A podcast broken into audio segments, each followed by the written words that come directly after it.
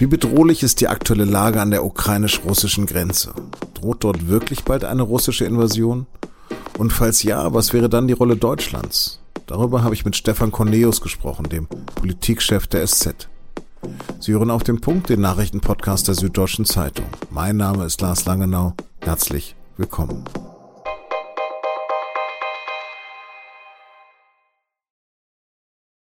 Annalena Baerbock hat am Montag Kiew besucht. Hier ging es mehr als um freundliches Händeschütteln. Denn der Ukraine-Konflikt ist die erste große Belastungsprobe der neuen grünen Außenministerin. Ziel sei, die Krise nicht weiter eskalieren zu lassen.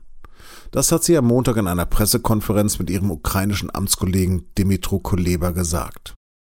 Allerdings hat sie auch klargemacht, dass die Ukraine selbst über eine NATO-Mitgliedschaft entscheiden könne.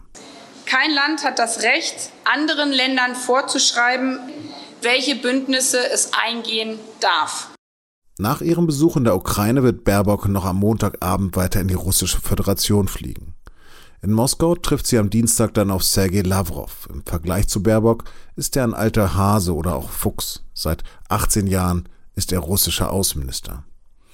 Doch womöglich ist die Zeit der Diplomatie eh schon abgelaufen. Ein Krieg wird wahrscheinlicher, titelte die SZ am Wochenende. Trotzdem hat Baerbock in Kiew jetzt angekündigt, dass Deutschland und die Ukraine einen neuen diplomatischen Vorstoß unternehmen wollen. Aber sie sagt auch, dass jede weitere Aggression einen hohen Preis für das russische Regime hätte, wirtschaftlich, politisch und strategisch. Und das meinen wir sehr ernst. Dazu gehöre auch das Ende der Gaspipeline Nord Stream 2. Ob dazu aber auch deutsche Waffenlieferungen gehören müssten und ob der regionale Konflikt ein Flächenbrand werden könnte, darüber habe ich mit Stefan Cornelius aus dem SZ-Politikressort gesprochen. Herr Cornelius, Außenministerin Baerbock hat am Montag in Minsk von einem hohen Preis gesprochen, den Moskau zahlen müsse, wenn es zu einer russischen Invasion kommen sollte. Was konkret könnte dieser hohe Preis sein? Aus russischer Sicht ist das gar kein hoher Preis. Aus deutscher Sicht ist ein hoher Preis, dass man äh, Sanktionen verhängt, dass man sehr gezielt russische Industriezweige ähm, angeht, dass man äh, Personen nochmal mit Sanktionen belegt. Aber das sind alles kleine Entscheidungen, das ist alles kleine Münze. Und Russland spielt inzwischen in einem anderen Spiel. Das hat die Bundesregierung nicht erkannt. Und insofern sind sämtliche Ankündigungen von Frau Baerbock äh, aus russischer Sicht eher Peanuts. Hm. Wir kommentieren ja auch gerade, dass die deutsche Politik vor allen Dingen gerade weiß, was sie nicht will. Also keine Waffen an die Ukraine, kein Stopp von Nord Stream etwa. Welche Rolle könnte Deutschland denn aktuell in diesem Konflikt einnehmen?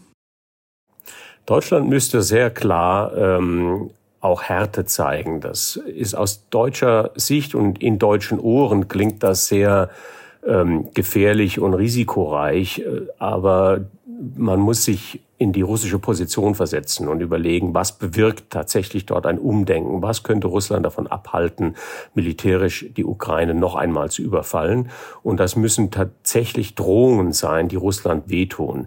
Eigentlich ist so die internationale Analyse momentan, dass diese Drohung endgültig ähm, unwirksam wurde, als der amerikanische Präsident Joe Biden sehr früh in diesem Konflikt, und da reden wir vom Oktober, November letzten Jahres, ausgeschlossen hat, selbst militärisch einzugreifen. Denn es gibt keine Kraft in Europa, die Russland davon abhalten kann.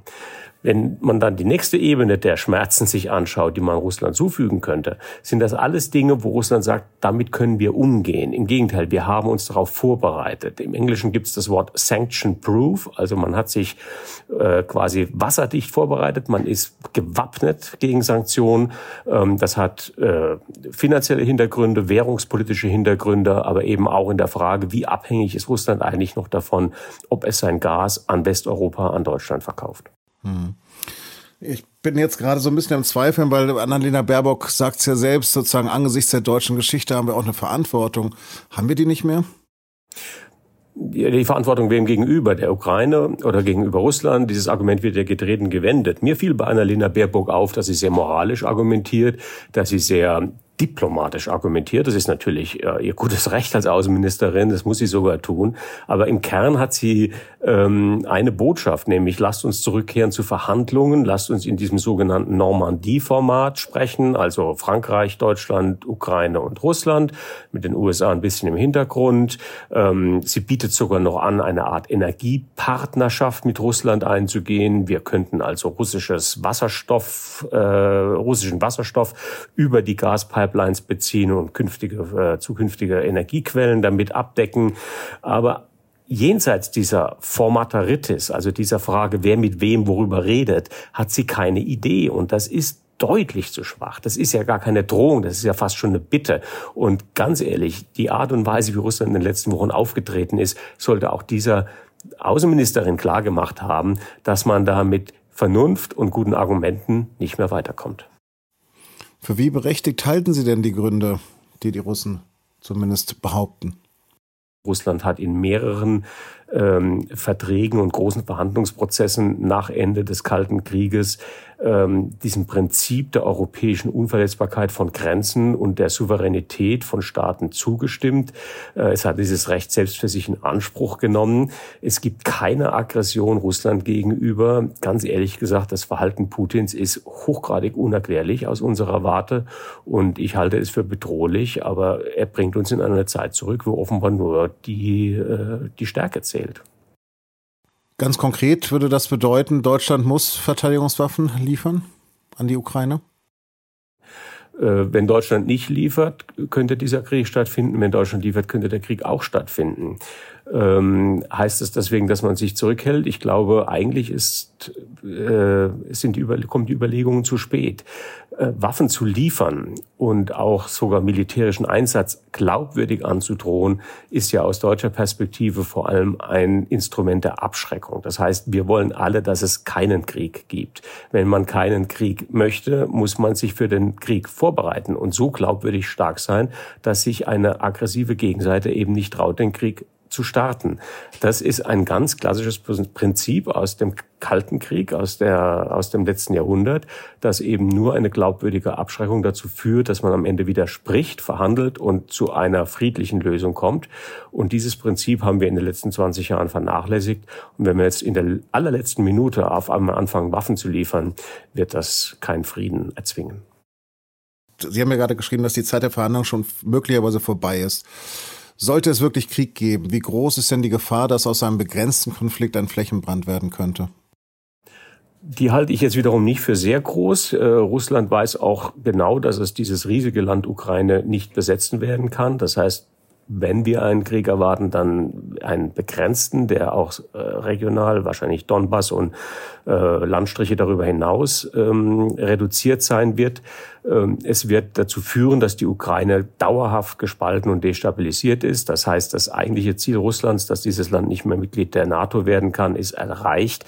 Wenn wir jetzt das Szenario durchspielen und sagen, es wird auf einen begrenzten Krieg in der Ukraine diese Sanktionen geben, die Biden angedroht hat, die die Europäer angedroht haben, massive Finanzsanktionen bis hin zur Abschaltung des internationalen Zahlungssystems, bis kurz davor. Es wird nicht final abgeschaltet werden.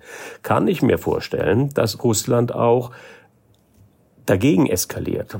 Zum Beispiel, indem es den Gasfluss nach Westeuropa reduziert, drastisch reduziert. Deutschland ist zu 40 Prozent abhängig von russischem Gas. Das zu ersetzen wird kaum möglich sein in kürzester Zeit. Ein Stopp des Gasflusses würde uns also massiv treffen. Es würde die Wirtschaft in die Knie zwingen. Es wird zu Arbeitslosigkeit führen. Es wird einen kalten Winter geben. Und es wird eine Zumutung sein für eine Bevölkerung, die allemal schon stark unter Strom steht, wo ich äh, prophezeie, dass wir massive innere Debatten über den Umgang mit Russland haben und uns darüber zerlegen werden. Und das ist haben wir schon in letzter Zeit häufiger gesehen, auch ein politisches Ziel Russlands, dass wir als Europäer unsere Geschlossenheit verlieren. Russland hat Angst vor einer starken Europäischen Union, vor einem starken demokratischen Block, weil es natürlich diese Systemkonfrontation gibt mit einer Autokratie, mit einem, äh, mit einem autoritären System. Und wenn dieser Konflikt stabilisiert wird aus russischer Sicht, dann doch nur, wenn Europa so sehr mit sich beschäftigt ist und sich quasi gegenseitig zerfleischt. Vielen Dank für das Gespräch. Ja, ich danke auch. Und jetzt noch Nachrichten. Wer sich mit dem Coronavirus infiziert hat, gilt nur noch bis zum Ende des dritten Monats nach seiner Infektion als genesen. Das ist eine neue Vorgabe des Robert Koch Instituts, die seit dem 15. Januar in Kraft ist. Als offiziell genesen gilt man außerdem erst, wenn der positive PCR-Test mindestens 28 Tage zurückliegt. Das RKI hat am Montag eine 7-Tage-Inzidenz von 528 gemeldet. Das ist der bisherige Höchstwert. Seit Pandemiebeginn haben sich mindestens 8 Millionen Menschen in Deutschland mit dem Coronavirus infiziert.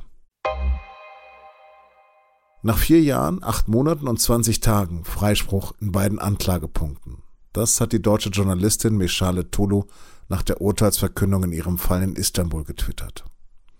Die türkische Staatsanwaltschaft hatte ihr unter anderem Mitgliedschaft in einer kommunistischen Partei und Terrorpropaganda vorgeworfen. Die in Ulm geborene kurdischstämmige Tolu hatte in der Türkei für eine Nachrichtenagentur gearbeitet. Im April 2017 wurde sie festgenommen, war mehr als sieben Monate mit ihrem Kind in Haft, bevor sie im August 2018 nach Deutschland zurückkehren konnte.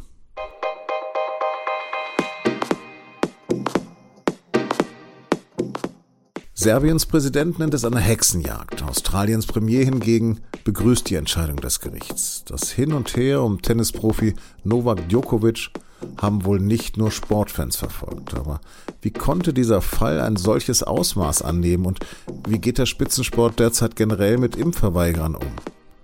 Diese Fragen widmen sich meine Kollegen im Podcast und nun zum Sport. Mehr unter sz.de-sportpodcast. Hören Sie mal rein. Redaktionsschluss für Auf dem Punkt war 16 Uhr. Produziert hat die Sendung Emanuel Pedersen. Vielen Dank fürs Zuhören. Dos Vidania.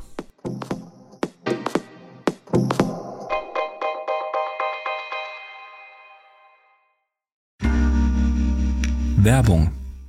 Hi, ich bin Patrick Bauer, Reporter beim Magazin der Süddeutschen Zeitung. Und gemeinsam mit meiner Kollegin Eva Hoffmann habe ich an einer unglaublichen Geschichte recherchiert. Tom und Jana denken, sie ziehen mit ihrem kleinen Kind zu einer liebevollen Gemeinschaft. Aber sie landen in einer Gruppe, in der Menschen manipuliert und psychisch und physisch fertig gemacht werden. Wie schafft es die Familie da wieder raus? Im Schattenkloster. Chronik einer Gehirnwäsche ist ein SZ Plus Podcast in Zusammenarbeit mit Audible. Jetzt auf sz.de slash Schattenkloster.